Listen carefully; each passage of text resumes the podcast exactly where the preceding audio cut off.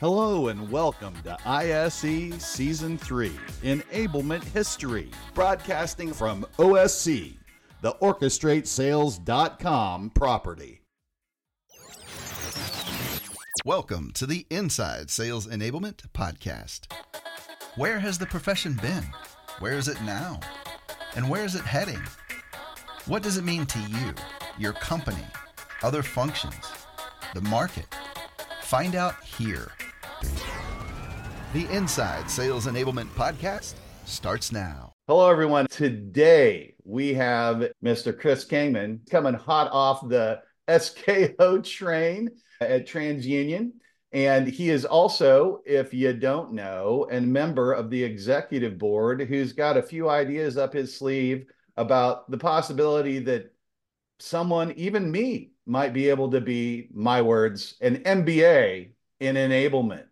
Chris, let's start there. Anything I missed in your vast, wide, and global portfolio? Thanks, Erich. I can proudly say I'm also a member of the advisory board for Emblaze, the professional sales leadership network. I have a foot in each pond, if you will. I, I would say you have a foot in each ocean. I got a big toe in each pond here. I'm president of the Atlanta chapter of the RES and recently on the board here with Emblaze. So I have a lot to learn from you, big brother, and uh, love hearing that talk track. I think we're on to something. So, to, you know what? Let's go ahead and start out with super simple. When did you first hear the words sales enablement and what did they mean to you?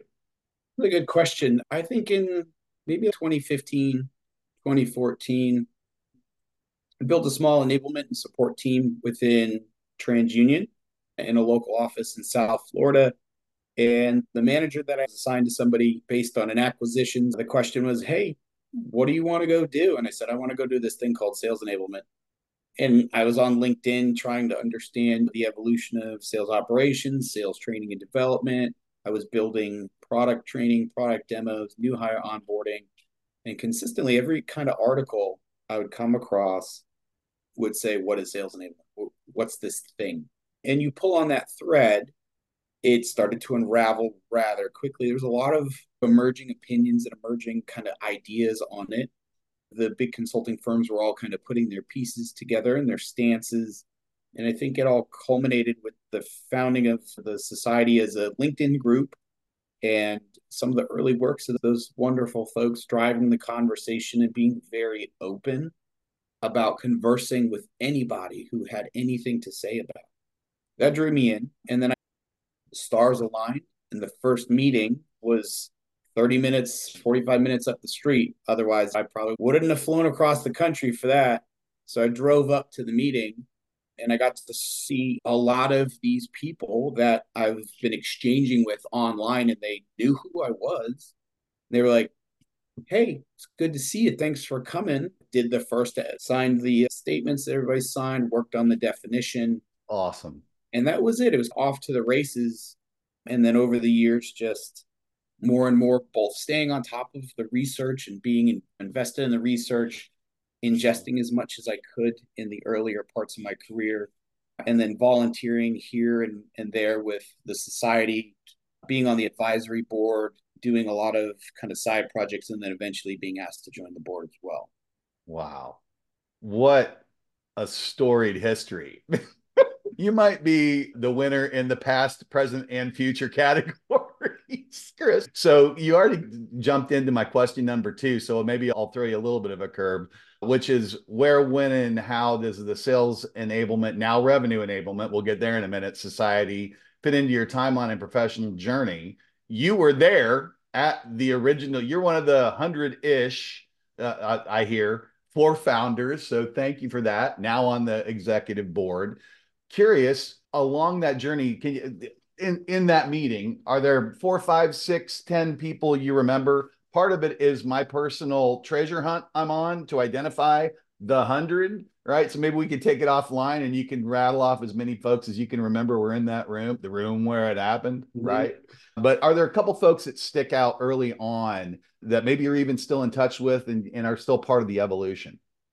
Sure. We all know scott was there and doing those Scott Santucci. Oh, oh, okay, yeah. Yep. Um, I mean, him.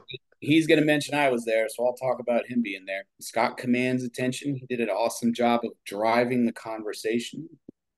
It was interesting to go to something that I thought at the time was like, wow, I, I don't know what I'm going to get when I go to, I just, I know I got a strong feeling I got to be there.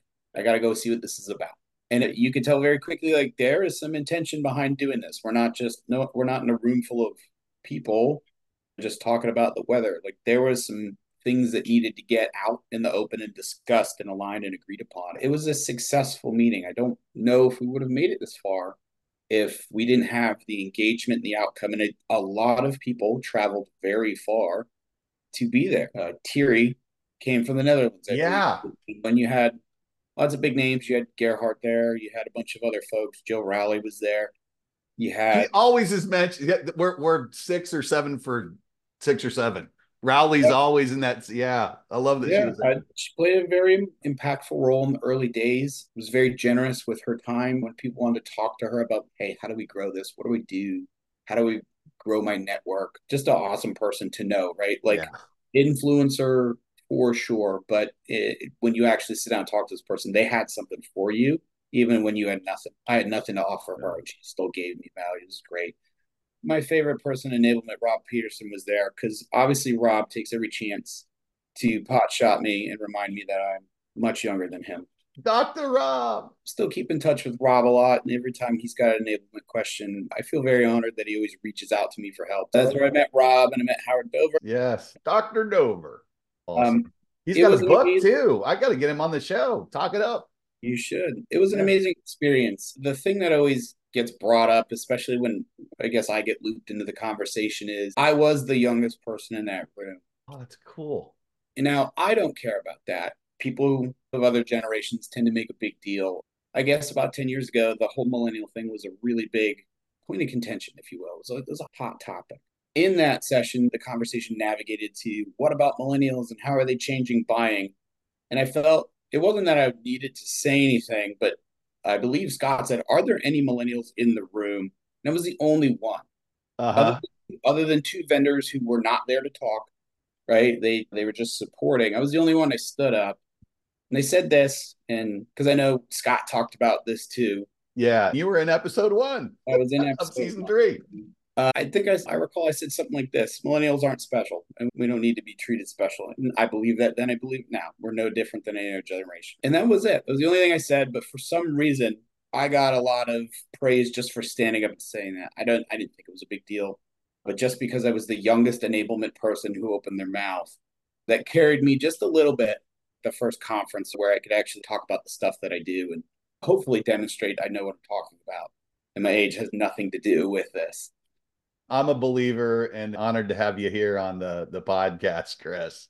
So let, let's shift to the next one. What of the founding positions, right? And I don't need to tell you them, but of, of the three, and just for the audience, I'll reiterate position one being sales enablement as a strategic approach, and there being different flavors of it in the four primary areas that were originally discussed back in Palm Beach talent, message, demand management and administration were the four kind of flavors of enablement. Position two, in order to accomplish the mission, sales enablement needs to be chartered as a cross functional business within a business to be effective. And then finally, we're evolving to something. The aspirational state at, the time was chief productivity officer. So, of those three, which you're clearly very familiar with and might have even penned one of them, Okay. Which subgroup were you in of those three? Do you even pay any attention to those three anymore? Where are we today? Where are we going? I worked on one of the projects, but I couldn't tell you which one of those it was because it was so long ago. They're still relevant, but they could also use an update. I'll tell you my stance on really what the position for me is.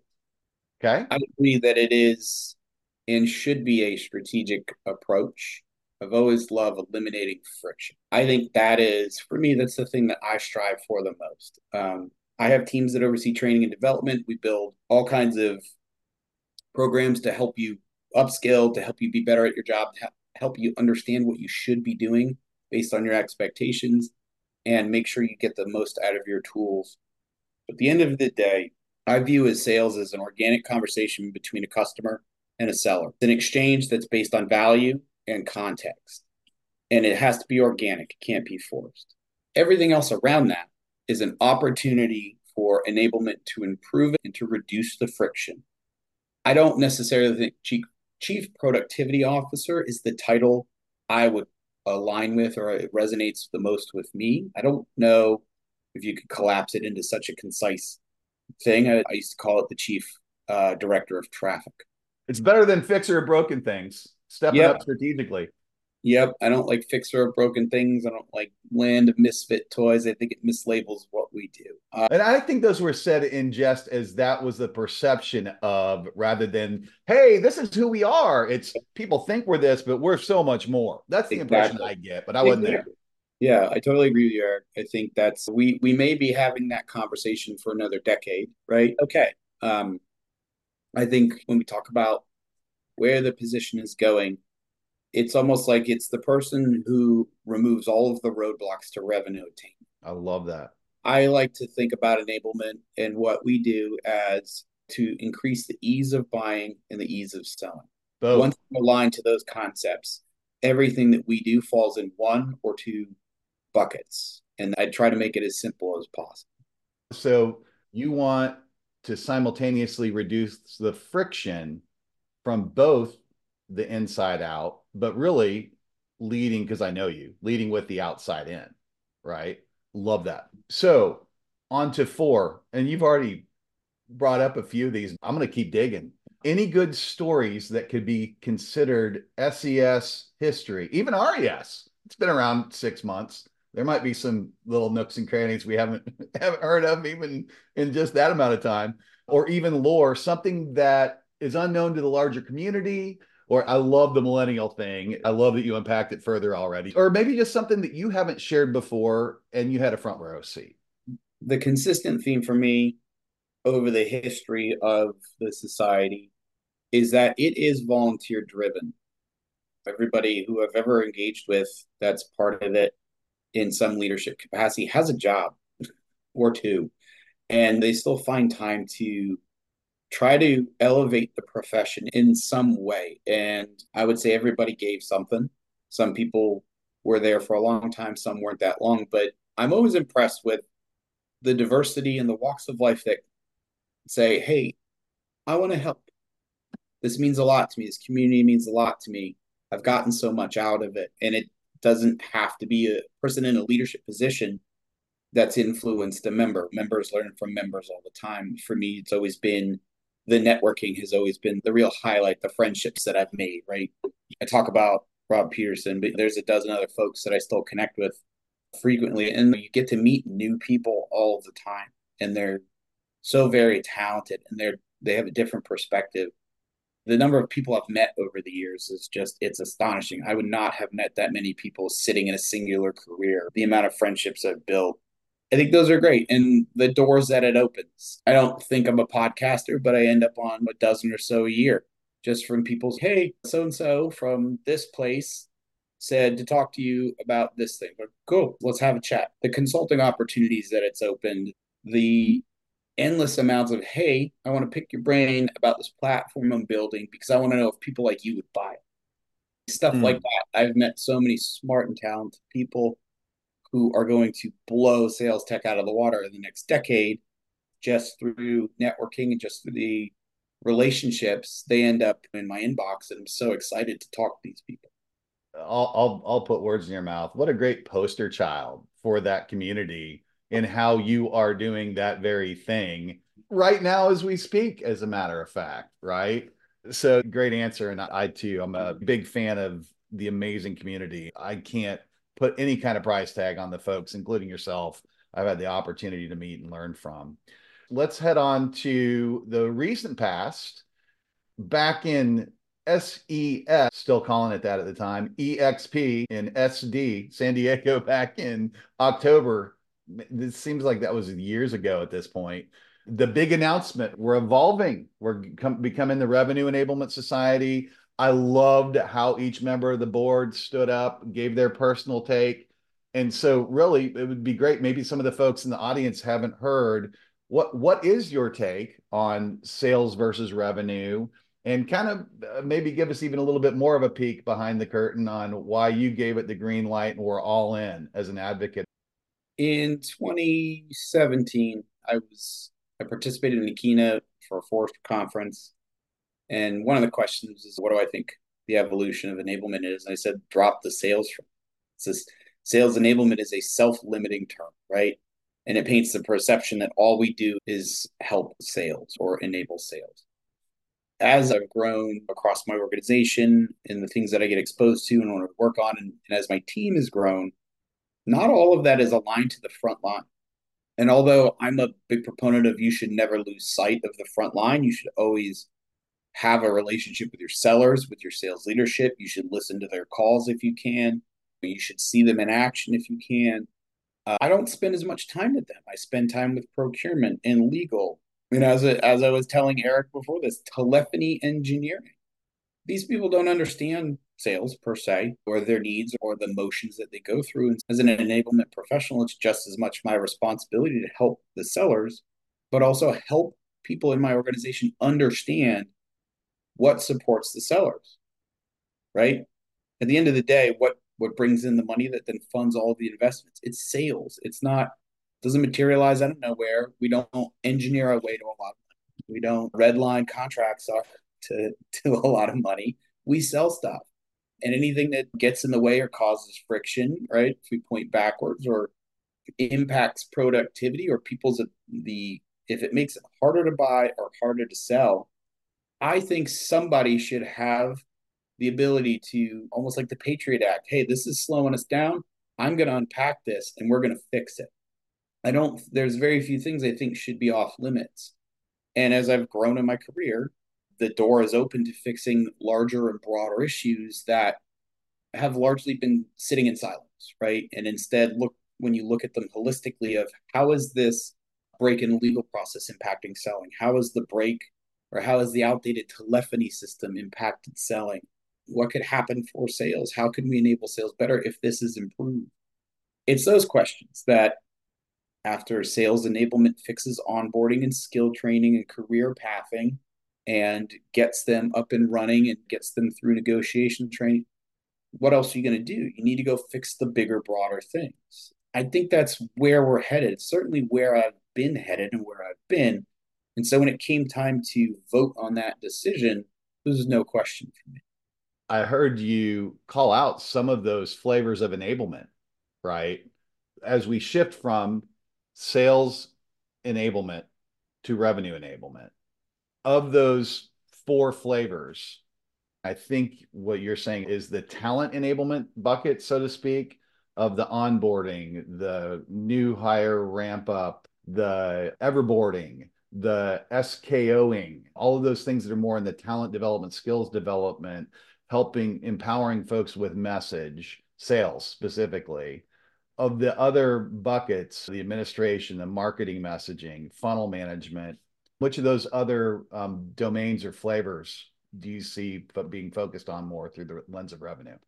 That's a good question. I think the talent, all the components that you listed under talent will be number one. And that wherever you are doing enablement, if that's all you do and you want to call it a sales enablement, that's great. I think where we're going is that accepting our influence in an organization should expand. And the things that we should tackle is going to get broader. When we talk about the evolution to revenue enablement, a lot of the idea here is to help people be better at those things that aren't discussed. How do you get better relationships with procurement?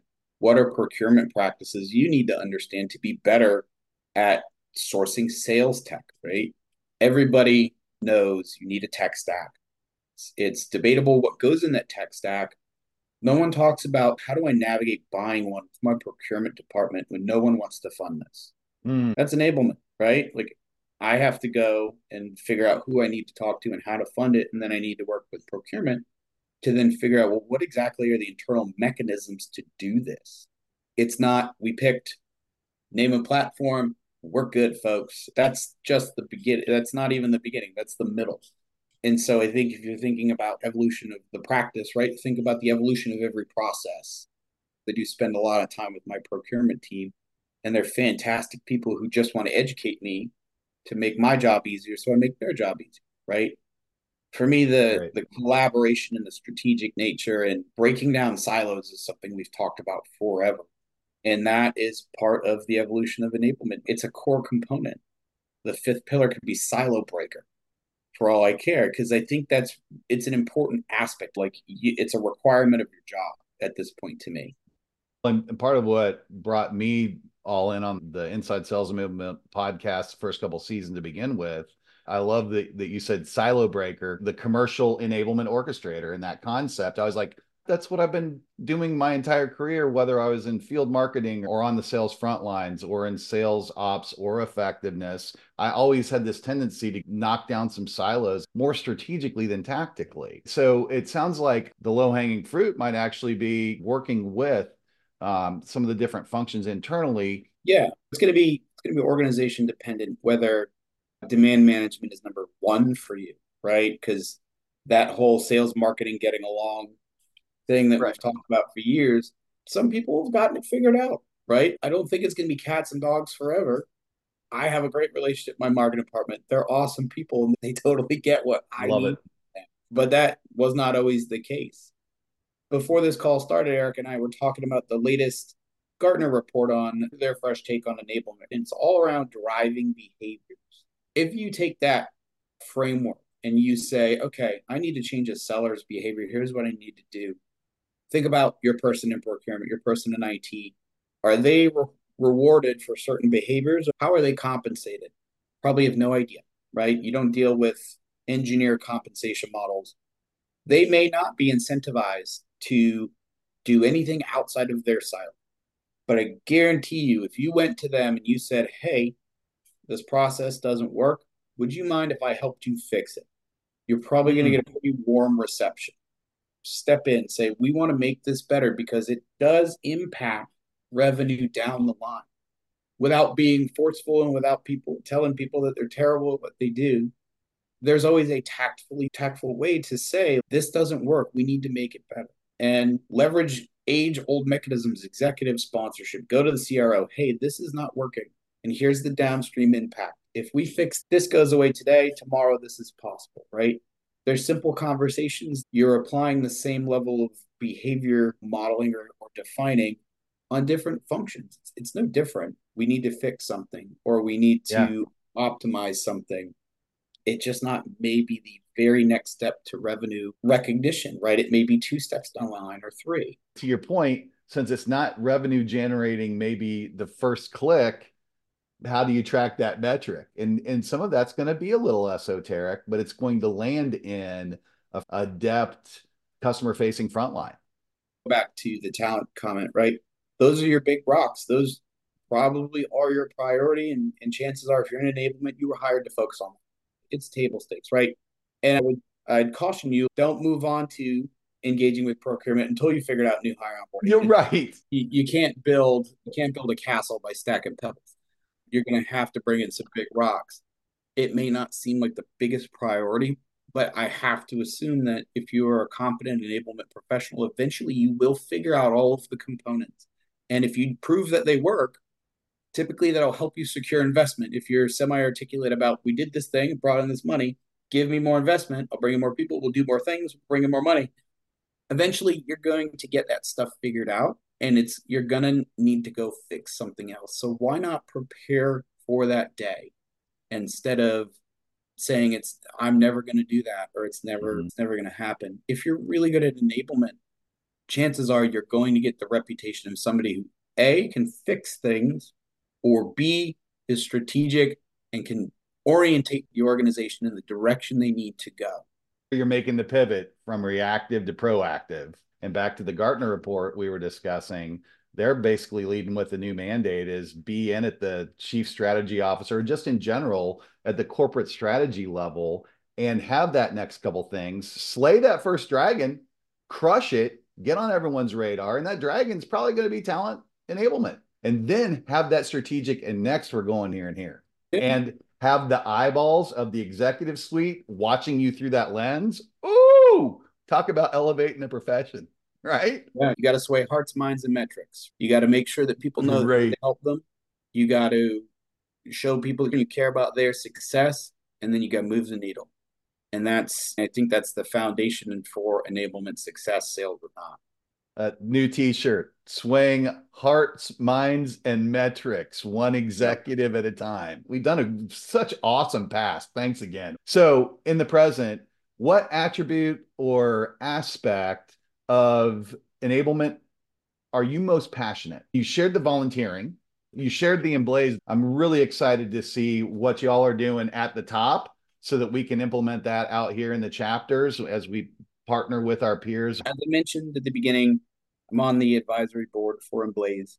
I've it's been I've been honored to be involved with that organization for years now. They are a great group of people that truly care about sellers and sales success. So I think they're all just enablement folks at heart. Two years ago, I joined I joined their sales transformation executive forum. If you are a seller listening to this, and if you are a sales leader or a CRO, I definitely recommend you check them out it's CROs from very large sales organizations, and they would bring their problems to the table, or new research would be presented and would be interpreted. And more and more, the impression was that these aren't sales problems, these are enablement problems. And it went to their executive retreat, which probably one of my favorite conferences ever. Big heads of sales, big organizations, vendors were all there. And it's three days of whiteboarding and solving problems. And I had a fantastic experience helping people navigate their challenges. And they were talking about onboarding and training and upskilling and how to pick a methodology, right? I don't think these are sales manager challenges anymore. There are hmm. concerns for sure, but I, I don't think you should task your sales leaders to solve these. I think that's what enablement is for to free up your sales leaders to go do what they need to do coach sellers and sell. And at one of the summits, I think two years ago, I got some time with the leadership team from AISP, now Emblaze, and I said, I think this is what you need to do. We need an enablement thing. And a year later, they added an enablement track to their summit, and it was the most attended, most requested track, and it was great. The summit was great, huge turnout. I got to present, I had a blast.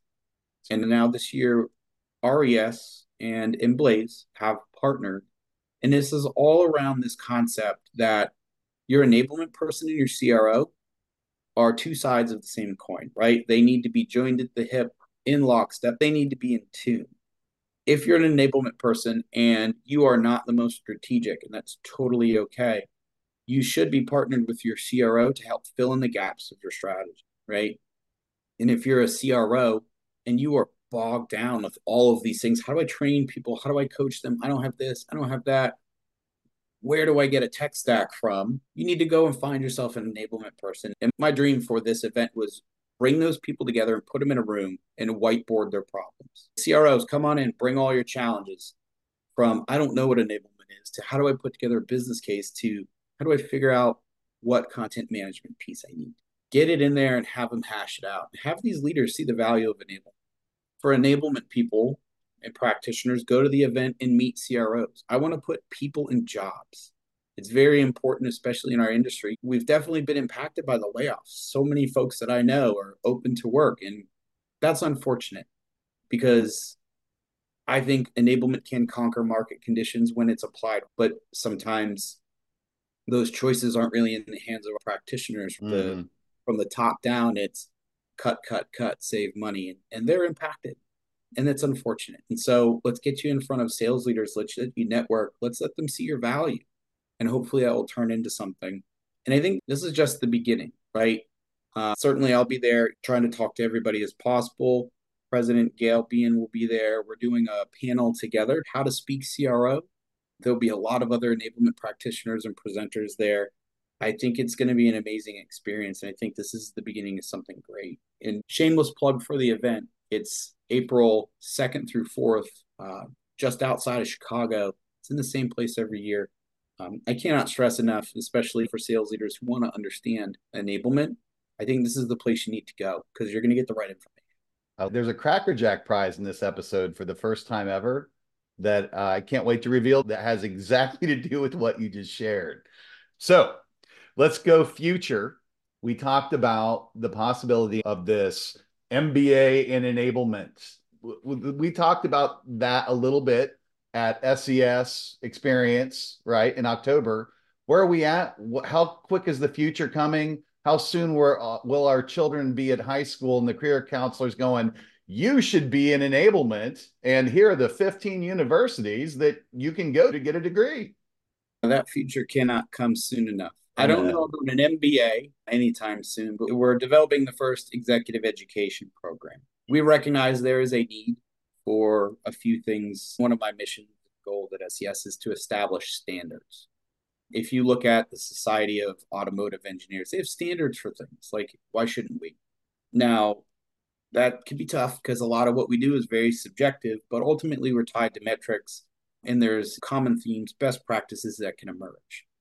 If you compare 10 onboarding programs, all 10 are going to be different, but they can still contain the same things that make up a good onboarding program it's educating people on these things, right? What do you need to look at? How far and how wide can you go? Enablement's great because you can be an absolute expert at one thing. I have a bunch of trainers on my team and they're very specialized. And I have one guy who just does sales tech. That's all he does is train on sales tech. I have another person who does skills. I have another person who does onboarding. And they are the masters of those things. And it's amazing. But that doesn't have to be your experience. You can be a mile wide and an inch deep. You can get exposure to everything because that'll help you shape your organization, but also focus on the things that either A, your organization needs, or B, your passion. And that's what we're trying to do. We're working with major university in the United States.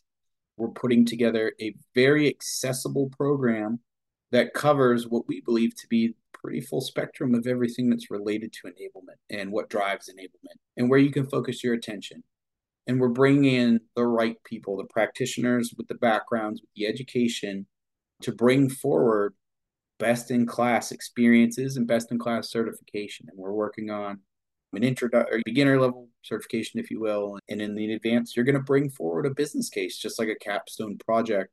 And you're going to go through the program, learn what you need to learn to then improve this thing and then present to a panel of expert judges we hope to launch this thing by September of this year because we want to bring a cohort of folks to the experience, sales enablement experience in October to talk about the value, right? We want to make sure that the vendors in our space, the participants, practitioners, the leaders all know that we're putting our name on this and saying this is the education, this is the certification. It couldn't be too soon, Chris. Thank you for all your efforts in that and you want to talk about elevating the profession, you start with education, right? Talent development, you might say, of ourselves. Without further ado, you ready? Drum roll, please. In affiliation with the 2024 Digital Now Revenue Growth Summit in Chicagoland, as Chris already shared, April 2nd to 4th the must attend event of digital first revenue leaders with a session about how to talk CRO with Mr. Kingman and Gail Bean. Don't miss that one. Hosted by Emblaze, powered by Corporate Visions. We have a coupon code for you for not $99, not 299, $395 off to our Inside Sales Enablement Season 3 Enablement History listening audience. And what better timing than with a man who embodies in so many ways the past and present and future of enablement. Hello, ISE Season 3 Insiders. And now the coupon code you've been waiting for. Simply type your way to Emblaze Growth. That's E M B L A Z E growth.com forward slash digital now for more information and use promo code OSCISE for $745 off of the registration fee. Hope to see many Enablement Insider Nation smiling faces soon in Chicago, or more specifically, just outside the second city on April 2nd. Chris, I can't wait to see you face to face again in Chicagoland. And thanks again. Any you get you get the final word. What's the parting shot? The future of enablement continues to be bright. I will encourage everybody to lean into the evolution of the trade, of the practice. Open yourself to leaning into the evolution of your own skills, your development, your careers. We've come a long way as an organization, as a, a career, if you will, to being loosely organized and a loose set of skills to very organized, and things are only getting better. I only hope to elevate the profession and expand awareness to a different audience and a different set of folks that will really value and benefit from what we do. And I think we're going to make great strides towards that this year. Outstanding. With volunteers like you and the volunteers around the world that are driving the RES and the combination with Emblaze, all of that's possible and then some. I'm all in. thanks again, Mr. Kingman, and thanks to everyone for listening in. Thank you, Erich. Thank you, everybody. Pleasure. Thanks for joining us. To become an insider and amplify your journey, please make sure you've subscribed to our show. You can do so at orchestratesales.com forward slash podcast.